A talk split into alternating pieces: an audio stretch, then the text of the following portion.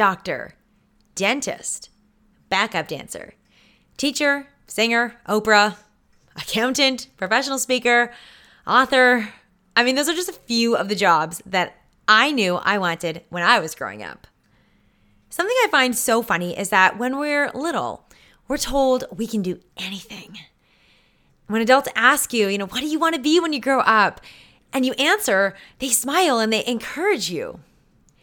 But then there's a certain age that hits, and suddenly that changes, and only particular answers seem to become acceptable. Now, I can't speak for everyone, but I can certainly speak for myself and the experience that I know a lot of you have gone through, which is this. At a certain point, when you tell someone what you want to be when you grow up that isn't a professional, for example, you know, a, a teacher, a police officer, a lawyer, doctor, accountant, you know the jobs I'm talking about. When you say that you want to be something that isn't one of those professional jobs, all of a sudden people start to talk you out of it. Maybe they're completely rude and they laugh or they tell you you're dreaming. And if so, that hurts. And I'm sorry. Maybe they try and protect you and they tell you that there's no jobs or you'll be broke or your chance of success is itsy bitsy teeny weeny. But often I find that the message that certain career choices are unacceptable comes through in a more subtle way.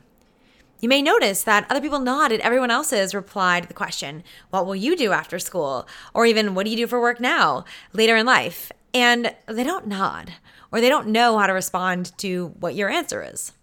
Maybe you noticed or still notice that your parents proudly proclaim your siblings' career or your neighbor's career choices, but not yours. Slowly, over time, so many of us have learned that certain career choices are more acceptable, more realistic, more practical, and hence maybe better than others. Now, let me say this no matter what you do in your life, there's going to be naysayers. There will be people that don't support you. Sometimes people are, are just jerks. A lot of the time, though, people project their own fears, their own insecurities, their own unfulfilled dreams, and frankly, their, their crap onto you. And other times, people love you and are genuinely trying to protect you, but still end up projecting their own fears and insecurities in an attempt to try and keep you safe because they care deeply about you. For most of us, those around us really do love us and want us to succeed, albeit based on a narrow definition of what success means. Today, well, I think it's incredibly inspiring to see how many of us, you and me, and today's guest, Chantel Tavares, are redefining success for ourselves. And a huge part of that is redefining what career success is and what that means to you. Our guest today, Chantel, is the millennial money coach for creative freelancers. She helps creative millennials to budget and save so that within six months, they have more than enough money to focus on what they are passionate about, which of course includes helping them save their first $10,000 to make that happen. Let's be real here. Careers like social media management, Canva graphic designers, audiobook narrators, TikTok dance instructors and creators, virtual assistants. None of these things existed 10, 20, 30 years ago. And today, there is ample opportunity to do any of those things and more and be successfully financial, successful financially, and fulfilled personally. So listen to this episode because if you've ever doubted yourself, if it's ever felt isolating pursuing a creative passion, you feel like people don't understand you or they invalidate it as a legitimate option, this is the episode for you. If you've ever felt like you have one of two options, you either do what you love and you stay broke, or you do a nine to five that makes you money but also makes you miserable, this is the episode for you. If you think or feel or have experienced that your creative passion hasn't ever helped you or won't help, ever help you with your financial goals, then let me tell you, today's episode is going to help you f- turn that around. In this episode with Chantel, we're talking about making a life through creative freelancing. You're going to learn that there are a lot of ways to make money as a creative freelancer, and you don't just have to be a big name like Britney Spears or Oprah to be successful. Chantel shares a ton of ideas to this episode that I know you're going to be you're going to leave this episode with an exciting list of ideas and options that are also in demand today for how you can make money with your creative expression.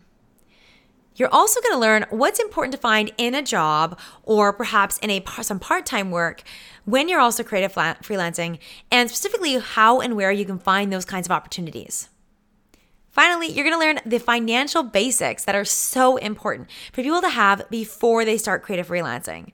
Because, you know, it's not all about just living on a prayer. It is important to blend those big dreams with the practical and those day to day realities of life.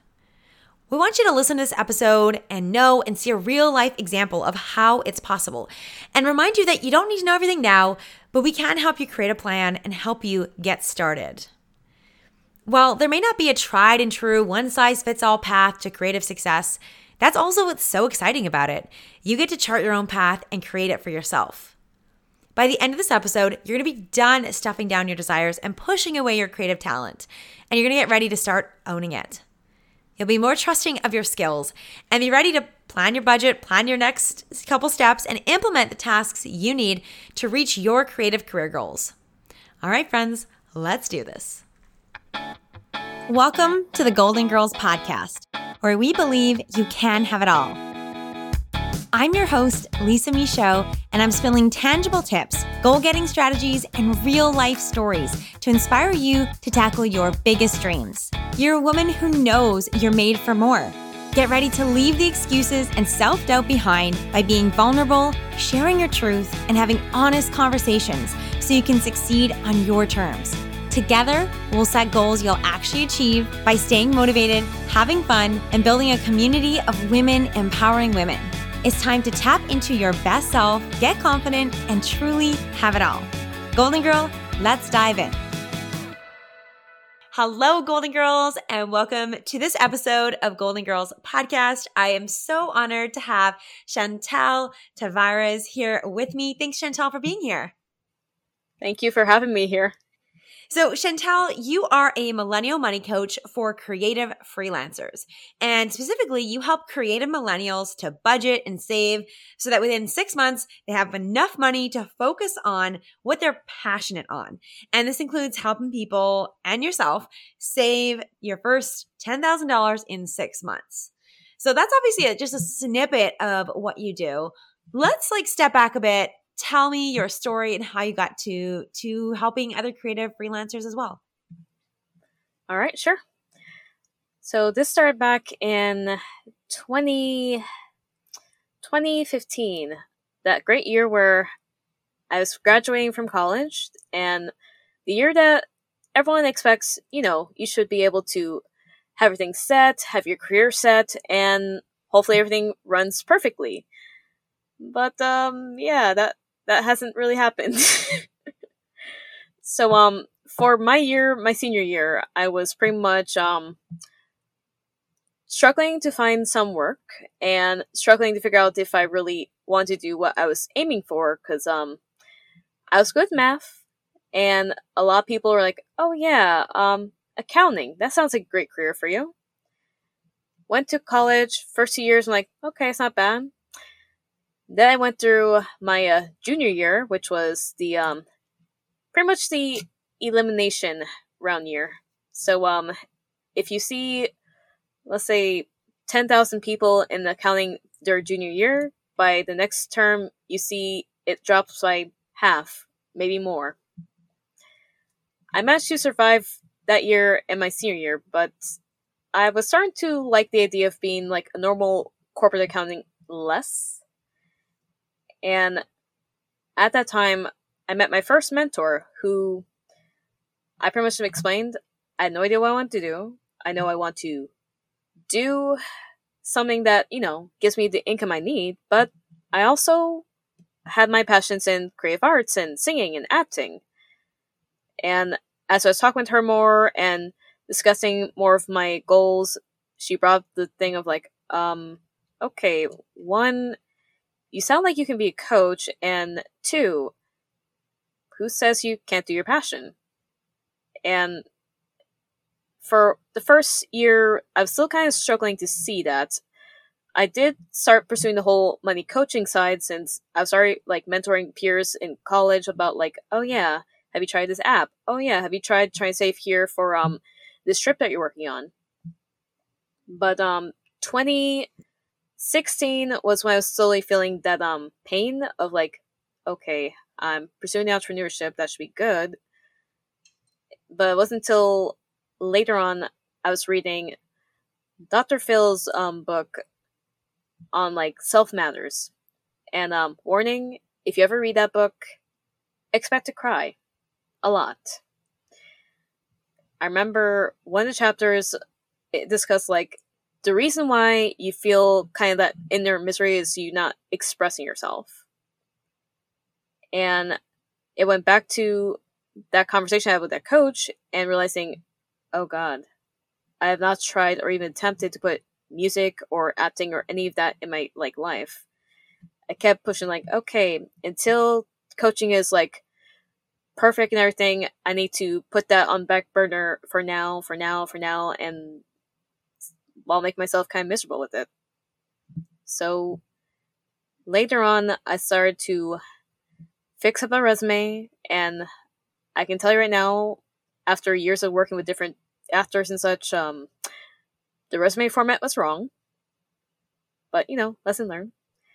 And um, getting my material ready for music. It's I did used to um, get vocally trained and had some material from then. So I'm like, all right, got my music, got my resume. Let's see how this first audition go. And um, it was a bit crazy, but great. Crazy because um, it was a Cirque du Soleil theme, so they told me singing was involved. They forgot to tell me there was dancing involved. And um, I can sing pretty well. I can act pretty well. Dancing, um, yeah. No, I, I can learn steps, but I cannot just freestyle. and yet, I still remember when I was doing the dance audition, and thankfully, they has dance in pairs with other people, so I've just followed along with the other dancer and pray to God I did not make him look bad. And it reminded me how much fun it was from back in my high school years when I used to be involved in theater, playing different roles, doing different things. And made me realize, okay, this wasn't perfect, but this brought back something that I missed, so I have to keep doing this. And that started me on my journey to start more into my acting and music. And the past few years, it's been a little more exploratory and seeing like what works and what doesn't work. But the fact that I started was that big first step I need to do.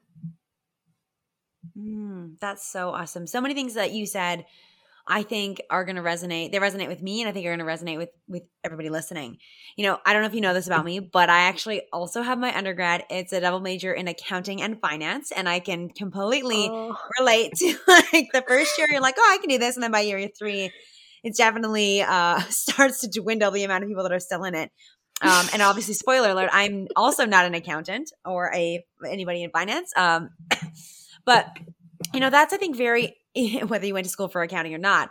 I just think it's so interesting how many times we go into things thinking it's the smart thing to do or the right thing to do. And I mean, even from like first year to fourth year in a degree, the number of people that dwindle is huge. And then if you think about the number of people from the degree to, you know, five or 10 years or 20 years into the career, how many people, how many people drop out? It's, I know the number must be astronomical. If anybody has any research on this, please send it my way because I would love to see it. I also love, I mean, I don't, okay, I don't love that you said this, but I can relate to this. And I think so many people can also relate to this, where you said, I, you put expression on the back burner or you put the joy on the back, the thing that you really wanted to do, you put it on the back burner. And if anybody's listening to this and you're nodding your head because you put that on the back burner, then I know that this this conversation and this podcast is for you. Because and Chantel, I think you're going to agree with me here. Mm-hmm. Like, there's a heck of a lot of people out there that are doing that right now, right? Like, there's a lot of people that have this talent, this joy, this passion, this thing that they want to pursue, and they're not doing it in their with their lives. Is that fair to say? Yes, I would say, like, of the people I've met, there's like 30% that are actually pursuing it full or part time, and then the rest are like, well, it's a hobby or uh, yeah, singing, acting, I like it, but it's not really my thing. Like, but you're great. Mm. Or, and I wonder how much of that too is is people being afraid to really step into it. Like I do think there's so much fear here. Um, you and I were talking before we recorded this, you know, why why this is important. And, you know, we really think that there's a problem out there today that a lot of people it feels like when there's like you think about a career, there's just two choices. That it's either you do what you love and you go broke, aka like the starving actor stereotype, or there's no money in this, or it's unrealistic, all that kind of stuff. Or that you have to do a nine to five that you that will make you money, but will also make you miserable. So what would you say to anybody that feels that way, that that that has been taught that way? What do you say to that person?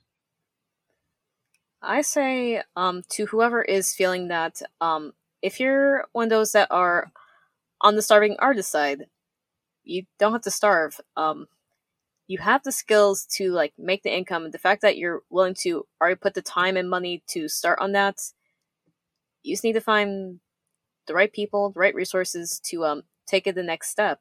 And for those who were like me and sadly fell into the trap of you must find a normal nine to five and you'll have money and you'll have a good life.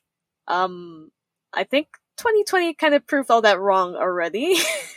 but um, even without the 2020 experience, I can say, I mean, no nine to five job is going to be perfect. And even those are like, oh, yes, you'll have all the money in the world and you'll be well taken care of. It kind of goes back to do you really want what's offered? I mean, I still remember this one conversation I had where I was doing temp jobs, and one of the uh, agencies mentioned this great prestige offer where I'd be permanently placed with an accounting firm, and it's like, oh yeah, they have this, they have all these benefits, you'll be set for life. And I'm talking to my mentor about this, and she's like, okay, but um, do you really want that? I mean, that sounds great, but didn't you say you want um, you know, time, flexibility. Because again, this is another job that, uh, if you're familiar with the accounting field, you're going to be stuck doing for a good 60 or more hours a week.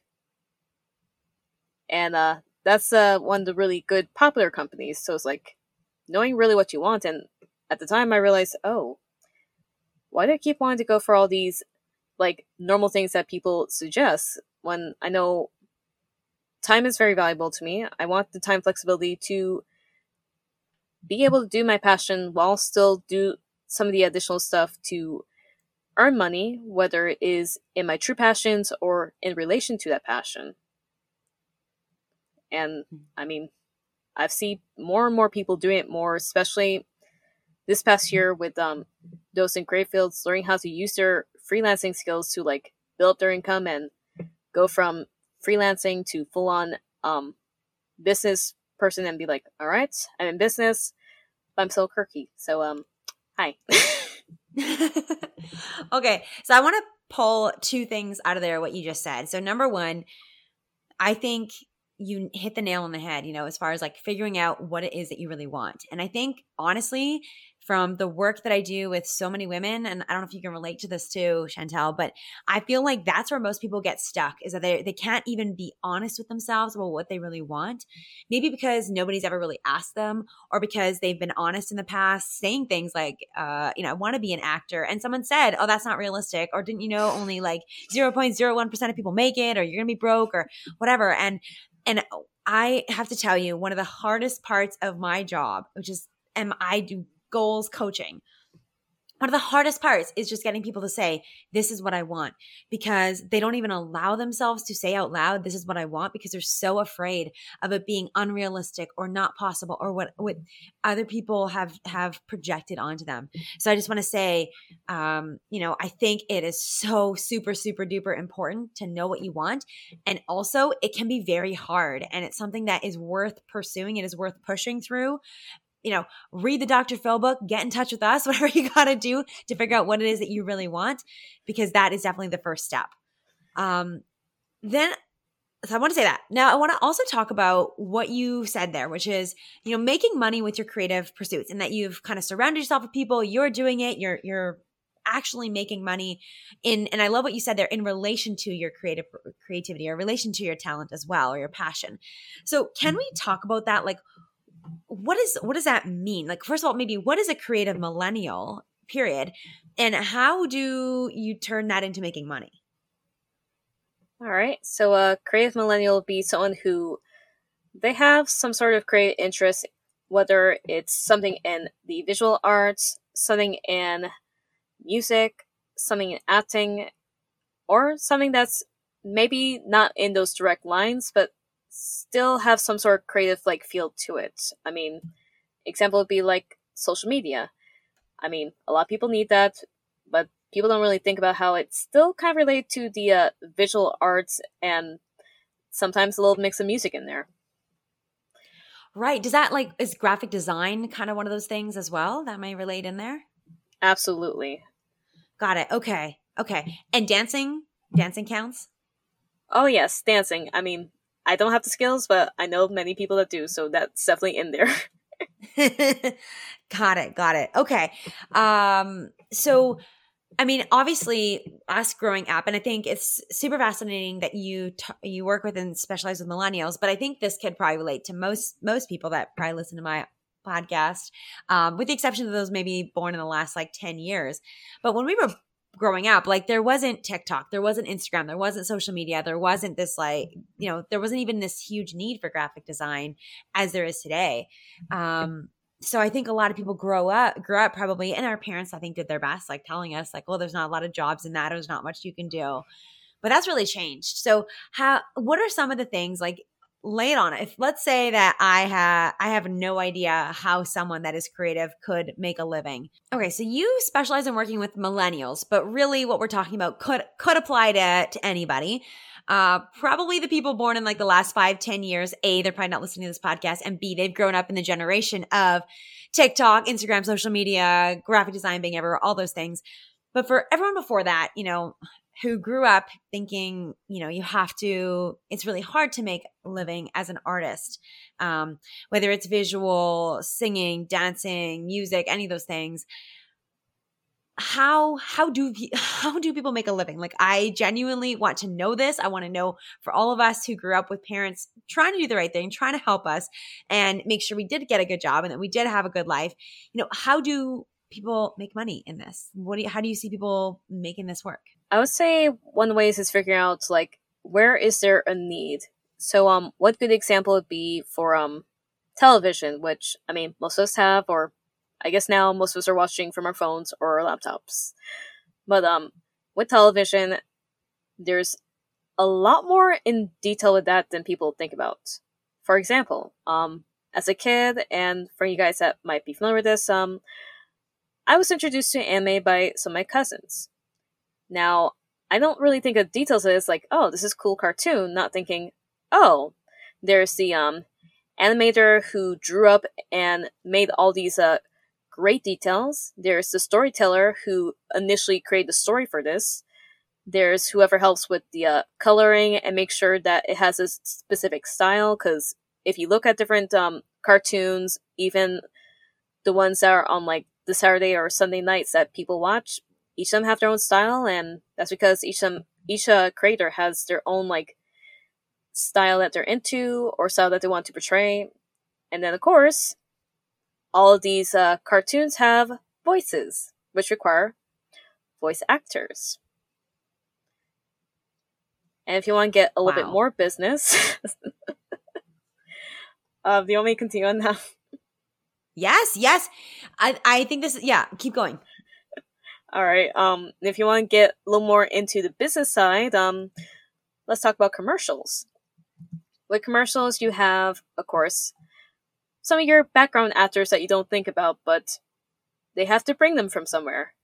And I can say that certain because um here in Orlando, they actually had auditions for people or requests for people to be put in for maybe a gas station commercial and thankfully I live 15 minutes away. I was able to just go in, walk in where I need to, and now I'm in, well, I was in one of their segments for the video. Sadly, my segment was not selected, but I still got paid. so there's the extras. okay. This is so fascinating because we actually i'm going to completely butcher this but we have a couple friends that are illustrators and i remember chatting with them and my friend said she's an illustrator and then she said specifically she's the person that does the color. And i'm like oh wow i didn't even know it was down to that level. But it's so true like there are so many different opportunities and different ways to express talent. Um, i just met someone the other day who may have to also have on the podcast jessica um, who is a stylist and uh, like in my head i was like oh a stylist must be like you work for a magazine but she freelances and she works with everyone from like realtors trying to stage what what actors for example will wear for commercials right? Like what's the kind of person that would live there um to uh, helping people like style a home. So there's just such a wide range and it's so fascinating because i feel like growing up we would have been told like you, you know can you imagine the kid that's like i just want to color i just want to color for my career and i can just imagine so many parents being like that's not a real job that's not a career you can't color the joke's on them. It turns out you can just color and that could be your job. I mean, it's so, so wild. So I love those examples. So, so good. So good.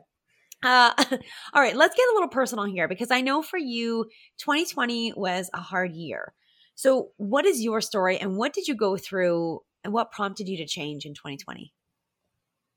So, 2020, at the time, I was initially working um, one part time job and a little bit of freelancing with um if you guys are familiar with uh, Uber and Lyft.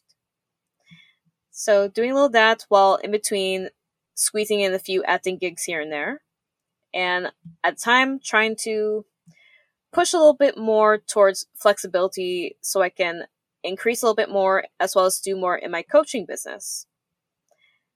However, as I found the opportunity and was getting started, uh, that was sadly March, and the opportunity canceled, and the world got flipped upside down.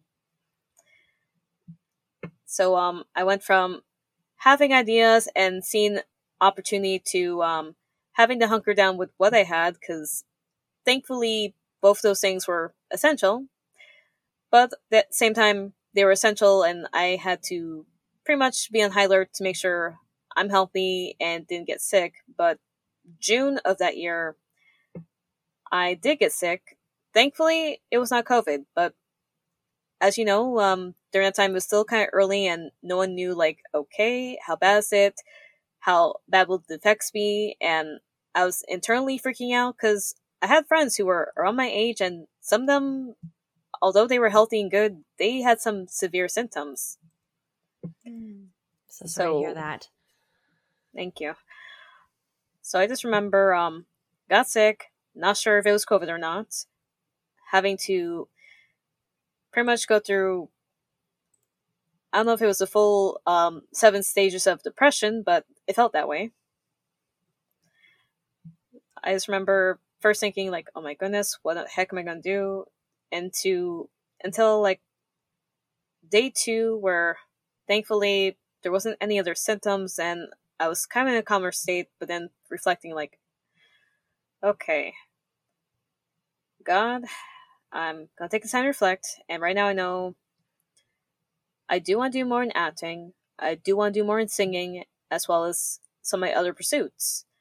But at the time, I've mostly met people that were in kind of the part time gig style like I was, and not a lot of full timers. So I'm thinking like, all right, God, um, you put this on my heart, so if you really want me to do this, I'm I'm gonna need some uh, clarity and some signs because I'm having a lot of doubt right now, and I want to know that there's an option because after a while, like doing these type of jobs, and especially when 2020 was going on, it was stressful and very miserable. So I remember, I think it was a week or so after I had that moment. Thankfully, I was alive and well, and it was a sore throat and maybe a bit of a cold that I had. I just remember, like, going through the lovely world of Spotify and wondering, like, hmm, all right, I don't want to have to be lean towards day job stuff, and found the podcast, um, Don't Keep Your Day Job. And, uh, if you have not heard of that podcast, um, next to this one, highly recommend. Both of them are awesome. Thank you for the shameless so, plug. Um, I appreciate that. Definitely. so I remember um listening to the first two or three episodes of that, and um the person that hosted, she is a full time singer and has her own programs that help singers with going into music sync licensing. And she explained in one of the episodes how she got into it, and like, wait, she made six figures doing this? So this is the option? All right, thank you, God. I see there is now options here. so I started to listen more between those episodes as well as some other ones, and as I was listening, taking notes, seeing like, all right, what resources can I focus on to look into that, and what other things can I do, and eventually led me to connecting with people in my area. Eventually, um, not sure if you heard of the app Clubhouse. Mm-hmm. Mm-hmm. Um, I started to go on that, and I met a whole bunch of amazing actors and people that are full time in their stuff, and it started to really build me up more. Like, okay, all right, so this is definitely possible, and right now I'm actually involved in a course for um, actors that are trying to improve on their chances with auditions, and been working on my branding and working with my agents to see what we can do to improve my chances there. Wow. So I'm curious, and I did just for like transparency here. I asked you if I could ask you this question beforehand, so I'm not just like springing this on you as a guest. Um, you know, how do you make money today? What does that look like? Because I think a lot of people maybe don't understand it or don't know what that looks like. So, you know, as transparently as you feel comfortable to be, what can you share that might inspire others to see what that looks like to get to make a, a living, to make an income that isn't from a nine to five job or isn't also, you know, a gig here and then not, nothing else for six months and struggling? Like, what does it look like for you and how do you make money? Um, what can you share there? All right, sure. So, um, because of 2020, I did have to lean towards one nine to five contract. But um, it's one of those things that I like where um, for you guys that are struggling, there's an option called um temp contracts, and it's great because um both you and the player know that it will be a temporary contract. You help them, they help you, and then you don't have to worry about having that long term commitment and dread. So um, there's option one there. And then the other ways I'm making Dang, income, I love that. Even right there, I'm like, that's good. Sorry, yes. I think our internet is a little bit off, but I think that's so good. Okay, c- continue. I just think like contract work, we don't talk about it enough. So thank you for bringing that up. Continue on. Tell us more. Alrighty, and then um, relating to that is um doing your own type of contract work. So um, there's the temp one that I mentioned, and then the other stuff I'm doing is um building up my own clients because um one of my services is bookkeeping because of all the accounting stuff, that's the one thing that I am comfortable with and actually enjoy versus if you tell me to do the uh, corporate services and using all their um, programs, well, um, you'll probably hear many stories from me and some of my peers talking about how we like to pull our ha- hair out every time we're like fighting with the programs. So, um, I'll take uh, a little bit of work with QuickBooks over that any day. So um, I do work with a few clients on that, and as well as doing virtual um, admin work. And um, I actually started working on that more through 2020 with um, mentors help me figure out like, okay, how to better your package. Which, if you don't have a coach that helps you with that, um, highly recommend because you never know a if you're undercharging yourself because um you want to make sure you're getting that money and B, make sure you're not overworking yourself, which is another thing that I hadn't thought about. Where if I offer one service, I make sure that, okay, I'm specifically doing these four things. If you want something else, I have this higher package over here. Mm, got it. Okay. Okay. So you've got a contract, you do some bookkeeping, you do some virtual assisting, and millennial money coaching Mhm. and acting and singing. Is that right? Yes. What I am hearing is, and this is something that I, I kind of talk about. Well, I talk a lot about focus, about focusing, picking one thing and sticking with it. And it can sound like on the surface that you're doing the exact opposite of that. But what I think you are actually doing is finding the perfect blend for you for what work looks like and what your expression looks like and what creating a life and a living looks like for you. And so, even though there's lots of different facets to it, and of course, you're not going to be able to fully explore or express all of them within a year or even five years, it's going to, you know, it's a whole lifelong journey. I think that's that's the piece that I think is really important to say is that like you don't have to necessarily know all of the steps, right? You don't necessarily have to have explored every single route within the first 12 months or even in the first 5 years because things are going to evolve, things are going to change. It takes time to build up these things. It takes time to build the connections, the community, the resources, the support, the ideas. It takes time to listen to the podcast, to get ideas from people you meet, to um, maybe refine certain talents or or um, skills that you have but it's the pursuit of it that is the really cool part and that's that's the journey that you're on that's the journey that i know you help others to go on and that's what we're hoping to inspire everyone listening to also figure that out for themselves Definitely. I mean, that was definitely one of the areas I was concerned with. Whether I'm like, um, okay, I know I want to do all these, but uh, my calendar is saying this is looking a little crazy. So, uh, all right, what is what isn't possible? And I actually had to talk to someone. I'm like, help me. My calendar is a wreck, and thankfully, I now have a semi balance because um some weeks are a little more chaotic than others. But when you're involved in acting music, that's going to happen. But there is at least some sort of like routine where I'm like, all right, I know right now in the mornings I'm focused on auditions and research for acting. Most of the day will be my uh, contract stuff, and then the evenings, meetings, and any additional stuff regarding my money coaching stuff and bookkeeping. And of course, certain days of the week, if I know I have a show coming up, I will readjust everything and balance it from there. Because right now, my focus is continue to build up more on the flexibility. And as I build more in flexibility, I'll shift my focus towards my next goal from there. Mm, I love that. You don't have to have it all figured out.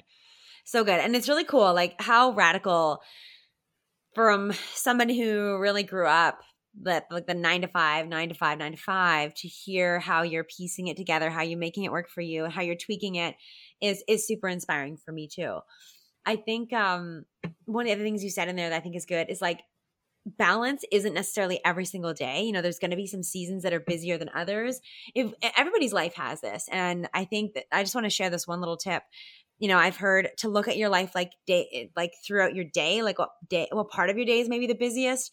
Look at your week well, how does your week balance out? How do your how does a month balance out? How does your year balance out? And when you start to understand that then you can start to figure out what your ideal life looks like you start to understand that like um, I know for us, for example, like December is always really busy because it's Christmas. It's also goal setting time, which is so busy in my business. Um, it is end of, end of the year in our businesses. It is like just a crazy time. So I know that in December, I'm not going to add a whole bunch of other stuff. But in the summertime, no one really cares about goals. There are very few, let's say this, very few people care about the goals in the summer. So I take some time off in the summer and it kind of balances out. So I'm sure with acting or singing or, um, graphics and depending on what field or industry you're in like that's all going to be different right? Depending on when a season comes out or when the tourists are there or whatever that looks like right? Whenever it's commercial producing time i don't know what that is. But um yeah i think that that's such a great point that you just brought up and it's really interesting to hear. I want to know how do you plan for inconsistencies in income? Because i would guess there probably is some. Yeah, I mean, there's there's no way around that part. um, pretty much like with all um freelancing or gig type of workers, there's gonna be some inconsistency, and it was one of the things that I didn't really think about much until I would say 2017 with my work at that time, because um before that I was in dorms with college where I had money from my scholarships and some of my student loans, as well as 2015 to 2017, at the time I was pretty much saving up on rent by either renting a room or sharing a house with our people. And with those, is like, okay, I mean, this is easy manageable. Then later in 2018, or no, 2019, the moment came for me to uh, have to make tough choice of do I want to look again for new roommates or do I want to try be on my own? And I decided, okay, let me try be on my own because as much as I enjoy having roommates, I kind of want my own space, especially for work. And reality hit me very quickly at that point. um, between seeing like, okay, I now have more expenses, and before I had some buffer, and I was always able to refill my um, savings pretty quickly because I didn't have so much to deal with on expenses. But um, once I'm fully on my own, it's like, okay, my base income needs to be bringed up a little bit more because um, my savings has suddenly gone a little lower than I would like it to be. So um I would say for that um definitely finding the one or two ideally two sources of income that you can have um consistently and if you're especially coming from 9 to 5 um background and mindset either a 9 to 5 or something that you know you're really good at and using that as your main two and then kind of explore what else you can do which I think you did discuss a little bit in one of your podcast episodes on having like six, seven, eight sources of income. And it's one of the things I definitely want to work on. Um, right now, I have like my two sources, and I'm trying to see if I can grow some more, a little bit more steadier, because the other ones are still on the gig side, but I want to see if I can make them more consistent. Hmm. Got it. Okay yes so that i that podcast episode i also say it takes time like it's not something and I, i'm glad we're having this conversation and kind of reiterating it because it doesn't just happen overnight. Like i don't know anybody that creates multiple income streams in a year. Like it does take time. Or mo- and especially like passive ones or ones that are perhaps a little unconventional. So what i'm hearing you say is that it's really important to have some consistent income. This is the the money coach and you, the accountant coming through, being like, that is important. Um, and I, I think that's super practical because it's so easy to be like, okay, everything is unrealistic. You can't, you have to have a nine to five, the most like steady, whatever, or to be on the other side that's like, no, I can just do whatever I want. But the truth is, like, the middle is where there's some, where the gold is. And it's important for you to, to, as the card we pulled, to want what feels good to want, to desire what you want, to be willing to go for it, and also to make sure that you do have the in- steady income to keep your life going. Is that right? If I got this? Yes, because I mean, one, you want to make sure that you're comfortable with like eating and sleeping. And 2 mm-hmm. you especially want to have money to invest in yourself for what you want to work on. Because, I mean, with like some of the acting stuff I have to do, I have to make sure I have gas money and maybe toll money. So, um, yeah, you kind of need the additional money if possible. You believe a lot, I know, in investing in yourself. Why do you think that's so important? And what do you want everyone listening to take away with that? Um, so I say investing in yourself is definitely important because I remember when I started with the whole acting classes, I was taking some of the local ones that were, you know, good and got me started. But I also realized later on I was kind of plateauing in the same level and not like growing. And it hasn't been until I started to invest more with um acting group and recently actually got a new acting coach and starting to learn like okay with the group how to improve more on my skills on auditioning because I've been doing one thing but realizing oh I need to brand myself differently if I want to get more gigs and make that more consistent. And with the acting coach, seeing like, okay, so I've been learning these different styles, but what specifically works for me so I can really bring out the uh, character and have my own like personality in that character so they're like, okay, I like this person. All right, you're in. And I wouldn't have known that if I just like stuck to the cheaper option and just be like, okay, that's kind of more my ideal price range. I'll I'll be okay here. I mean, I'm not growing, but I'll be okay here. No, don't don't be willing to like learn to invest yourself a little bit more when you can. Otherwise, if you're not investing yourself, you're just not growing. Mm-hmm. I can really tell this is something that you value because you've mentioned several times like different coaches that you worked with. And I really commend you for that because it feels like you had a big flip. It feels like when you started, you know, five, seven years ago, you were like, I have to have everything perfect before I can invest or before I can do this thing. And I feel like what you're saying here is that you now see that you won't actually get to your next level, that you won't become the, the person, the actor, the singer, the you won't have the life you want in the future if you're not willing to go for it now. And I really hear that mindset flip that you made. And I think so many of us, um, it's so important to make that, to understand that you're not going to get to the next level. You're not going to get better if you're not willing to invest in yourself. You're not willing to step into it today because it's never going to be the right time. It's never going to be the right price. It's never going to be cheap enough, right? Like it's, we always are going to want it for cheaper, faster, all those things. But at a certain point, we have to say, yes, I'm here for this. I'm ready. I'm going to, I'm trust myself. I believe in myself. Here's the money to make this happen. Yes. And that's definitely, and I have to say this as a money coach, it's definitely one of the tough ones where it's like, okay, knowing, I guess, your comfort level, as well as knowing, like, all right, how much are you willing and able, as a one person mentioned, able to stretch yourself to like grow in this area and still be in good uh, station financially. Because uh, yes. yeah, don't be dirt, don't go completely broke, please. yes, thank you for the thank you for the caveat. Yes, if uh yes if and i love thank you for listening to the podcast by the way for the for the plugs again um but you know anybody listening i hope you know this is not about going broke it's not about spending every dollar you have but it's about it's about the mindset. It's about questioning and really looking at what you have. And I, I've shared this before, you know, even like I, I get meals delivered now, which I never did before. I always thought it was something I couldn't afford. I always said one day I'm to get a, I'm to have a, a chef. And I'm like, okay, so I need like a hundred thousand dollars a year for a private chef. And it felt like this big unattainable dream. And then when I started to look at it and break it down, it was like, okay, well, you know what? What I actually want is just to not have to cook every day and not have to meal plan and put clean up and all those things. And then I was like, okay, what else could, could that look like? And when I really looked into it and looked into meals, I found some meals that are very well, let me say this. When I first started looking into it, I was also like, oh, that's too expensive. I can't afford that. But when I truly looked at it and looked at my budget and was able to see, okay, what if I didn't didn't get my nails done? What if I got my hair done a little less? What if I didn't buy some new clothes? What if we did um, other things a little less? Could I then spend this money on the food? That's something that would make me really happy. And the answer was yes.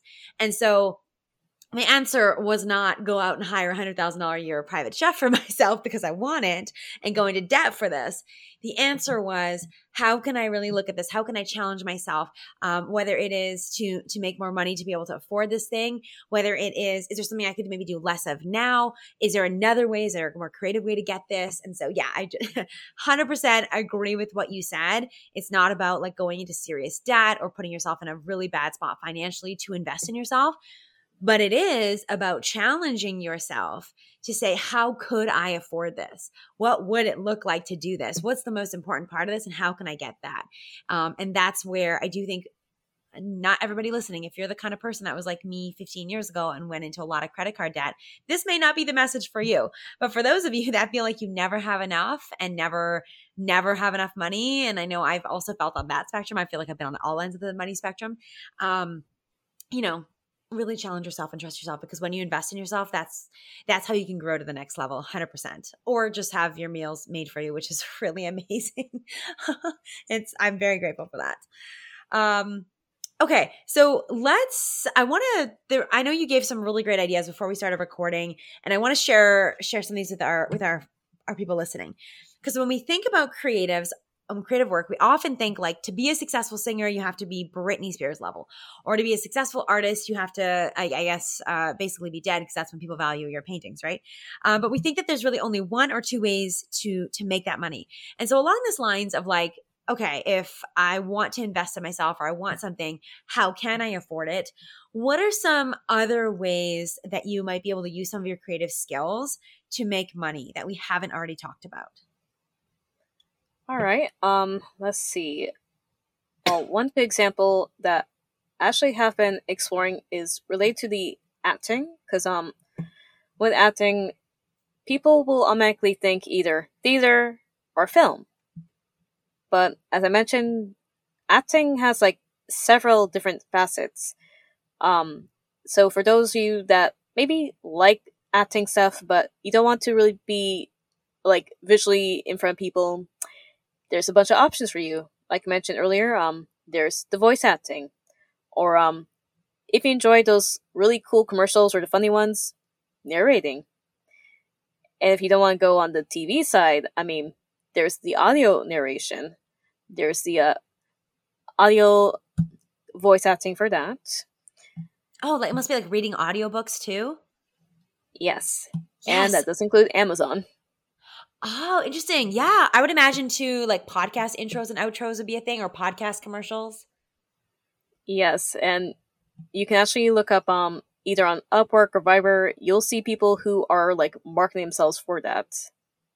Upwork and Fiverr. Yes, I'm so glad you brought that up. Totally. For those that don't know what it is, uh, Upwork and Fiverr are places you can free get freelancing jobs. So, and you like literally anything you want to find. If you're looking to hire someone, you can find it there. If you're looking to do whatever, and get paid for it, Upwork and Fiverr, go check it out. Yeah, I love that. So good. Any um here's a question for you. You said that it's really important when because there's inconsistencies in income that it's important to have some stability or some some kind of consistent income. So when you're looking for some kind of a job, whether it's a contract job or um, like a, maybe a smaller job or creating a business or something like that, what are some of the important uh, aspects to that if you want to be creative freelancing? Because I'd imagine you can't just be like, I don't want to say like you can't just have any job, but like you really just can't have any job. Like there's certain things that are going to be more important when you also want to create a freelance. Um, so kind of reflects back to what I said earlier about um helping a need. So um you have to know what needs are requested. So I guess kind of tying into your friend that did the designing. I mean, who would have thought about designing into like homes and costume designs for different commercials? But that is a need because sometimes I've gone to two or three different th- productions where a you are asked to bring your own clothes and have to cross your fingers that everything you brought is good, or b you are maybe a couple steps higher, or you're one of the lucky few that because of how well you acted in your audition and connected with the people, you get to uh, have a designer like bring out the outfits for you based on skin tone, the character you're playing, and so forth. Um, so pretty much seeing like where there is a need. Um, so one other example would be with music, because I know this is one thing that I'll be exploring more later on as I continue my own journey. But um, I remember one person asked me like, "Okay, so you want to do music? Um, what are your options?" And at the time, I could only think of like three or four because people are familiar with Christina Aguilera and Britney Spears just being pop stars and go on stage and the CDs and now the uh, Spotify and those type of things. Not really thinking like, oh, well, um, there's an option to be like a session singer, so uh, singing behind the scenes for those uh big stars because sometimes they like to have some good background singing. There is uh yes, so uh there is music for um shows. So um kind of tying into that um music sync licensing and there's two or three other ones like um royalties and such, but with that, I mean people don't think of like the TV shows that you hear, whether a for the singer to um have their own tunes, because believe it or not, TV shows they love for they love um supporting um indie artists, and um if you're not sure what that term is, it's pretty much um local artists who are pretty much making their own music and offering it, and people don't think about oh yeah you can make your song make sure it's marketable and then if you know it's towards a certain genre or a certain type of show, you can either follow an audition because there are different sites that request for those type of material or if you know there's a show that you really like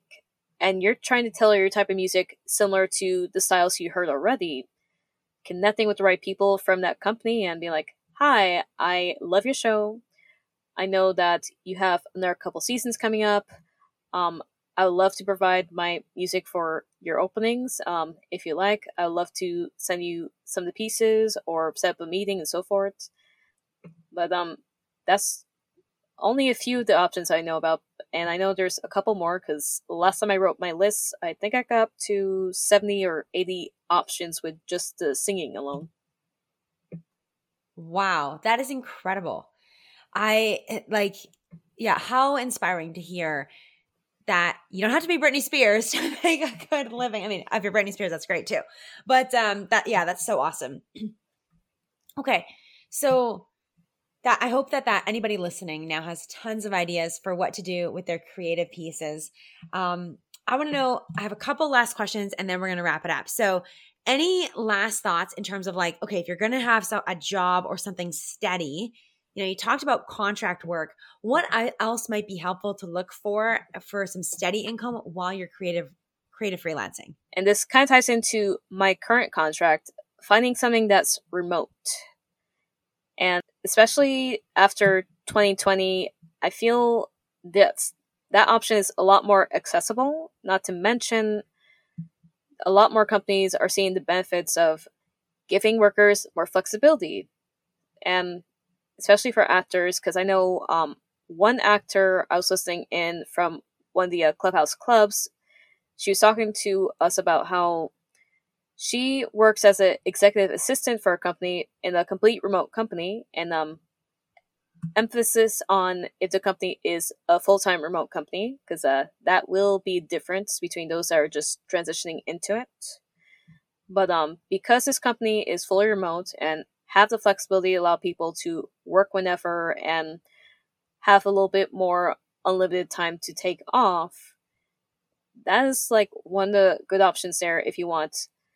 Say oh i have to uh, take off tomorrow because i have an audition and of course make sure that you communicate with that employer that hi, I'll be more happy to work with you. Um, just so you know, one of my goals is to do this type of career. So I will be taking some time off. If that's okay with you and we're able to work things out with your schedule, then I would love to continue this work relationship.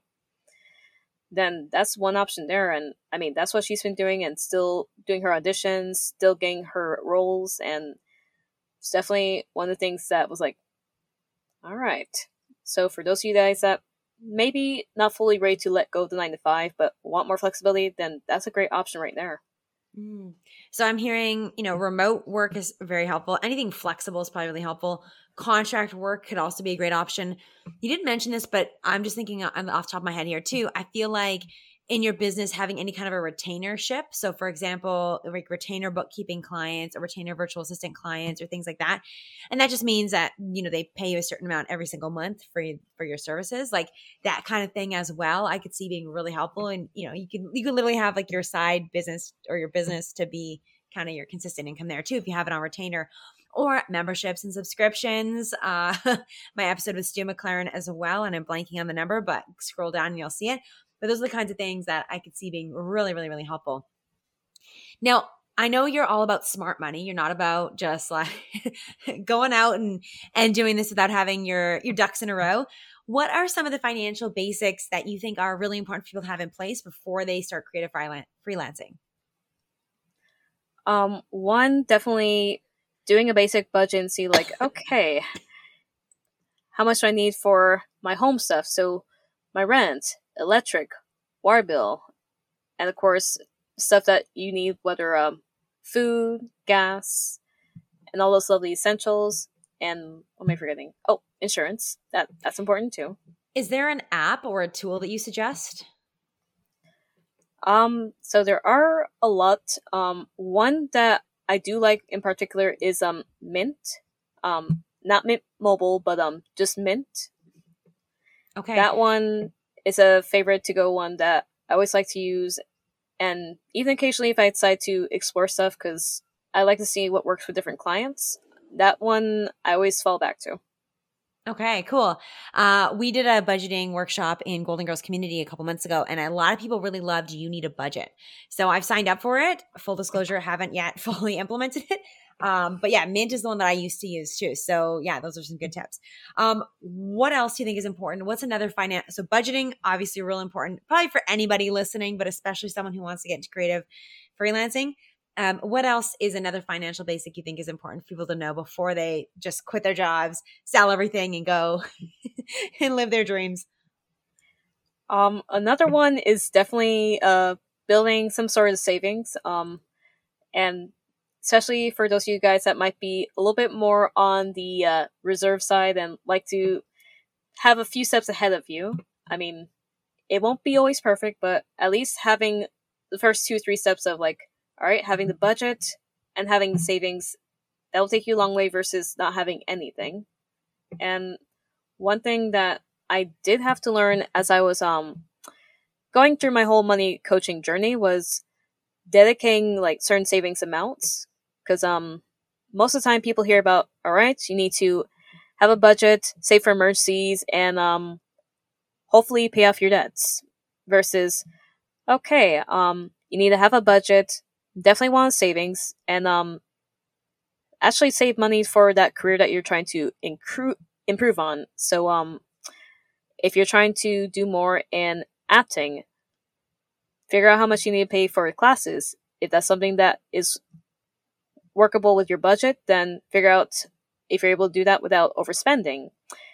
If it's something that will take a little more time then figure out how much you have to save to um, be able to take that class in the next term. But um definitely figure out like how much you need to save for that as well as for your other um, important needs. So you have money for emergencies but you also have your i want to get out my day job funds ready. Okay so i heard a couple things in there i heard that budgeting is going to be really important to figure out how much you need to save because you maybe want some money for essentials in there you want some money uh, to um, invest in yourself and in your career and emergency fund in there as well. So there's a couple factors. I was going to ask you, you know, like how many months should someone have saved? But it's probably a lot. It's obviously a lot more nuanced than that because there's the pieces of how much you want to invest too to improve. Um, so what do you mind me? I didn't ask you this question; it just kind of came up. Do you mind me asking how much you saved before you took the leap, or how much you recommend for average clients, or any anything you're willing to share there? Um, so my journey was a little interesting because um, I pretty much was kind of leaping off from like first thinking I need a nine to five while working on my business to okay, I'm okay with not having the normal nine to five and just figure out the money saving. Um, so my main goal for anyone would be a have at least three to six months um and you might hear this from other people too, so I will re- repeat this pretty much. Um, definitely have three six months if you're maybe struggling to figure things out, but you definitely want to take that leap. Um, and for those of you guys that are a little bit more risk takers, which um, I'm not so much a heavy risk taker. I'm just slowly getting myself more into that side of me as I get more comfortable and more confident with myself on this. But if you are a risk taker, then make sure that A, you're not going to be starving next month, and B, if you already know like some of the ways you can make money, at least test out those ways first. And if you know that you're gonna be okay, then break a leg and um, share with me any of your secrets because I am curious on your side. That's such great advice. Get it started now and and start it. That's awesome. Um, Okay, one of the things that you have said is really important to have in place for creative freelancing is surrounding yourself with the right people. And I mean, I think that kind of applies to like all parts of life. It's important to have good people, but why specifically for creative freelancing is the people are the people that you're surrounded by so important? So it's definitely important because there are different um, people involved in the uh, creative world. When I started, I mostly met those who were part timers and either saw this as a fun side gig while doing their job, or maybe just a fun hobby in between. Versus now, I've been with a few more people in different communities that are actually doing this stuff full time or pursuing it more full time and like making their business plans and the mindsets between those two groups are completely different. Between like hang out with the people that are a little bit more business oriented, which I feel it's not talked a lot in like the creative fields. It's like for the creative fields, like, oh yes, I want to do my passion versus someone that's a little bit more business oriented, like, all right, I want to do my passion. I got my uh, little map out ready. And depending on how much of a planner you are, because I have seen a mix between those in creative fields who might be like us with maybe that accounting background and likes Excel versus those who are like, no, I just need a colorful map and I can work with that and we'll go from there. If there was one kind of mindset, like mantra or phrase that you wish everyone could hold on to and take like more of that like kind of business side or let's say like you know turning your passion into a living what would that one phrase be? Hmm that's a good question. Um the one that comes to mind right now is um anything can be turned into business. I mean, I can't think of anything else, but I mean, that'd be like the easiest way to put it because, like, yeah. voice acting, that can be turned to a business. If you like coloring, that can be turned to a business. I love it. Such a good example. So good. So good. Yeah. Anything can be turned into a business. That's definitely the theme of of this podcast, of this episode. Um, I want to ask another personal question. What is your end goal? Like, do you see yourself as doing all these things? Like, are you, I know some people are really multi passionate and love the energy of doing lots of different things. Or do you see yourself wanting, like, using this as a platform to do more acting down the road or more singing or, or maybe dancing? What do you, what do you, what is your end goal? Do you have one or is this a journey for you that you're still exploring? And there's no wrong answer, by the way. Like, even though you're on the Golden Girls podcast, I don't care what your goal is. I just want to know that you're going for what you want. So for me, it is definitely a journey. Um, ideally, I do want to like at some point either reduce to only fewer clients or maybe be like, all right, bookkeeping has been helpful, but um, I think I'm ready to go a closest chapter and um, hello full time in the uh, recording studio with this next uh, album that's going on this next uh, film or movie. Um, so one of my ideals is definitely eventually closing up some of my um, active stuff that maybe isn't like a full on passion. So bookkeeping would definitely be one, but um, I would say things can change because I mean, there's been some things I have not expected that I was going to be interested in doing or considered the past two years. So I'm like, okay, I'll, I guess I'll just try this, see where uh, God wants me with this, and um, we'll go from there. Because um, the most important thing for me was to at least get started and like test things out and see like, all right, is this useful? Do I like this? Do I see this long term or short term? Okay, so many good things there. I love that answer. First of all, just want to say, love that like love that you just said there, which is I gotta just gotta get started. I just gotta try something. And I think so many people don't don't try things. So please, if you're listening, get out there, try something, do it. You'll never know till you get there. Um, number two, I just love that you gave yourself permission for it to change. It is and for it to evolve and flow. That is so, so darn important because I really believe so many times we end up with like midlife crises or even quarter life crises or whatever because we're we've committed to this thing that we think that we want and at somewhere along the way we ch- it changed what we wanted changed and we didn't. And so i love that you're giving yourself permission to adapt. That's so important. And i know like that's no that's not what smart goals tell you but smart goals suck. And so let's just let's just lay that to rest. It's okay for your goals to change. And number three i want to say what i really appreciate about your approach as well is that you said I always say this to people. I'm like, you can want whatever you want and like allow yourself to dream as freaking big as you want. That is so important. And also, you need you don't your dream needs to doesn't need to be realistic, but your first step does have to be realistic. And that's exactly what you have. Is you're like, you know what? I know where I want to go And I might not be able to do that today or tomorrow, or maybe even the next year or three.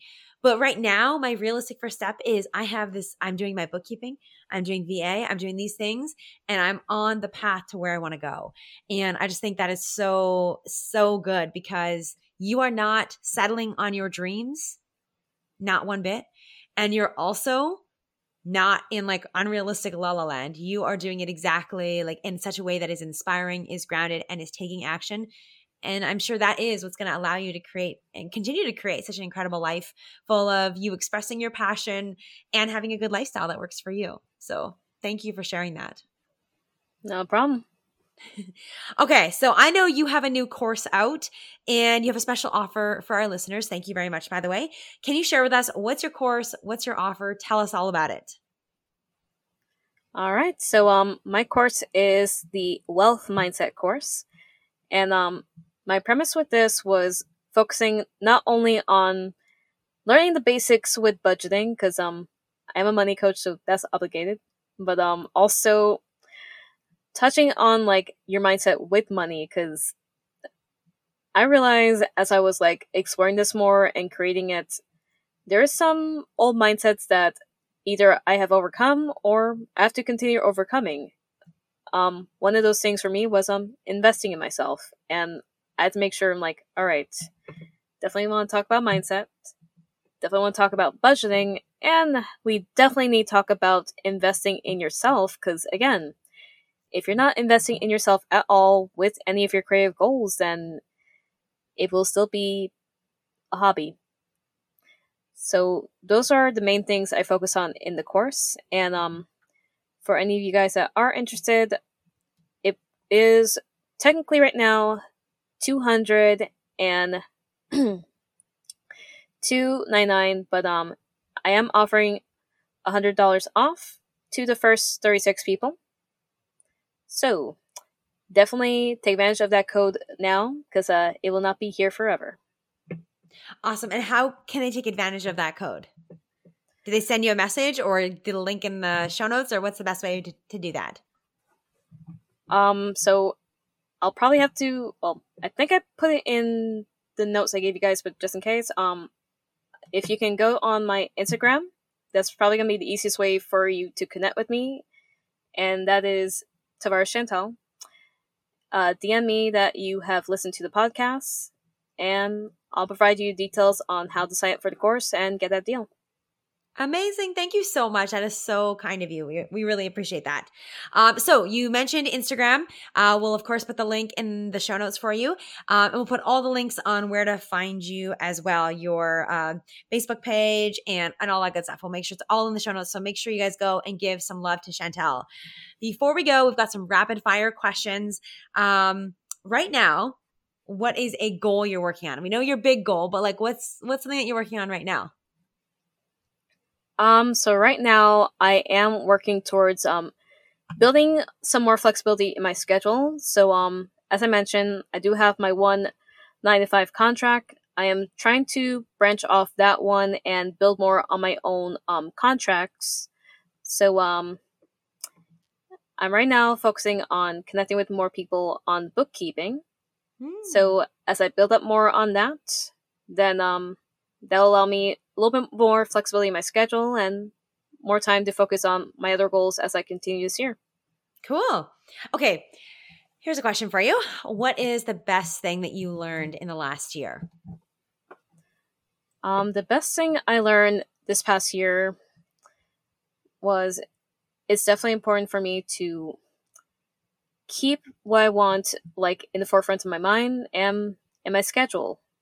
Because, like I said, um, this past month actually, I literally had to have someone look at my schedule and um, I showed her current schedule, my dream schedule, which um, if you have not tried to make your own dream schedule, I highly recommend you do. It will definitely be a good eye opener to see like, all right, I know from this time to this time, I want to enjoy sleep. From this time to this time, I'll enjoy going into pool for a good hour or so, and then start my day at this time frame. And then seeing like, okay, how do I slowly transition this calendar to this calendar and what can be adjusted as I work on my career stuff. Mm, that's great. That's that's good good advice. Uh, okay, so I know you're in Orlando, but and maybe you've have you ever had poutine? Have you ever heard of poutine? I have not actually. Okay, well, here's a little Canadian lesson for you here. Uh, poutine is a Quebec dish, and it's French fries, gravy, and cheese curds. Now, usually I ask people if they want shredded cheese or cheese curds. I'm just going to give you right the the answer here is always cheese curds. Okay, you got that? When you come visit Canada, when you come to visit me, it's going to be cheese curds. Okay, you got that, girl? Cheese curds. Okay. um, I'm gonna need to write this stuff down, and especially when I do come visit, because um, I actually do have relatives up in Canada, so um, I'll have to definitely talk with them about that more. yes, and make sure if they say shredded cheese, don't go don't go with them. Don't let them do that to you, okay? you got to do the curds. That's the best way to do it. Um, okay. If you had a magic wand, what would you use the magic for? If I had a magic wand, hmm. I would definitely use it to Mm. I have like three or four ideas right now, but uh, the first one is definitely use it on those who would like to do more and be like, believe. And just that power of believe is the first thing that came to mind because it's crazy. Like, those who like just believe themselves and take those first steps, because I've seen those who trust themselves even before I started doing it and being able to do a lot of incredible things and even like those who might not have like the best money figuring out like all right how to budget this well so i can have the life i want and then figure out the money stuff a little bit more so i continue. So definitely helping them to believe in themselves more. And i mean put a little bit of that on myself for those days where i'm like okay I, I think it's there, but I'm not sure. And be like, no, believe. I, I still got it. I still got it. I will take some of that too some days for sure. That's so good. That literally give gave me shivers up my spine. That's so good. Really cool. Uh, okay, last question. If you could travel anywhere right now in the world for food, where would you travel and what would you eat? If we're talking about food, yeah, we are. Yeah. okay. Um. So two come to mind, but um, if it's something completely new, I definitely want to go to Italy. Um, that's on my list for travel in general, and I want to try some authentic Italian food because I know I tried stuff here in the U.S. and I've been told that um, some stuff we have here is uh pretty much Americanized or completely American and we say it's Italian. so like, oh, how's Italian food actually taste then? Really good. I'm gonna tell you right now, really, really, really good. Go do that. You can make that happen. Okay, so what was your what was your other one? Where would you want to go? What was the other place? Um, the other one because my family is Jamaican, Jamaica. Because again, if you go to the actual island, your meats are pretty much 100% fresh none of the uh, stuff injected. So you taste full, authentic, fresh meat. And I didn't notice until I was slowly getting older, because um, if you tried, what would be a good example? Oh, if you tried Chick Fil A, and for any of you guys that have island folks, um, they will tell you Chick Fil A in Jamaica, fresh, delicious. Chick fil A in Florida. What this is trash? Is what you're going to hear from everyone. oh my gosh, so good. So good. Okay, so you would go to Jamaica and eat meat. Amazing. Amazing. You know what's so funny is like uh yeah, when I asked that question, something in my mind sparked jerk chicken. so amazing. So amazing in Jamaica. Yes. Yeah. Oh, but it's good to know about all the meat. And I guess the Chick fil A is also good. Who knew? Who knew?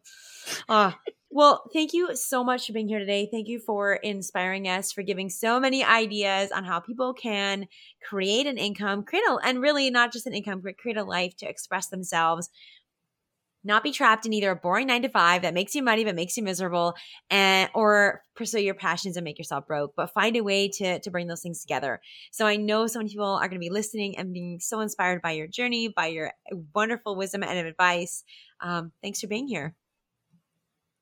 And uh, thank you again for having me. I was so excited to um, be able to do this and excited to see how much more people will uh, take advantage and take the lessons Yes. And remember, budget, surround yourself with great people, save, and believe in yourself. That's that's what I'm taking away from this. So thank you, Chantel. Thank you everyone for listening. We hope you have a great day. Before I leave you with this episode, I wanted to share this little anecdote from my own personal life.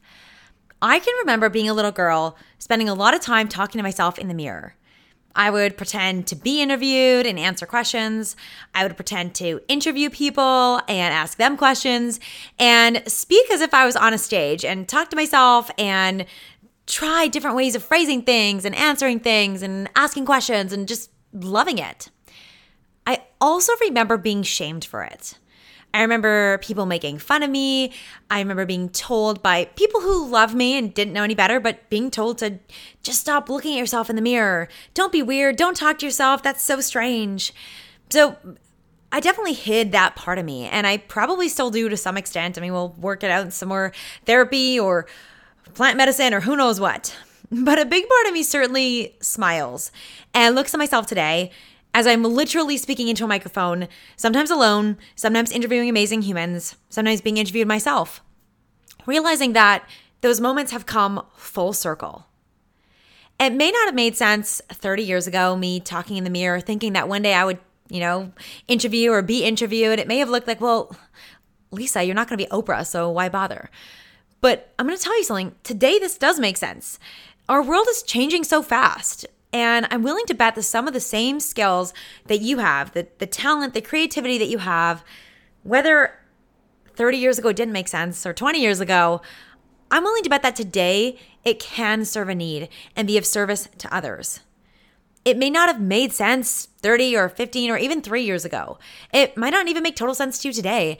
And there probably isn't as clear of a path as there is with a career in nursing or teaching or a trade. But my hope for you listening here today is that no matter what calling you have, what gift you have, what talent you have, what ex- what expression you desire to have, that you believe that you can find a way to help and serve people and their needs and use your talents to create a life that you love.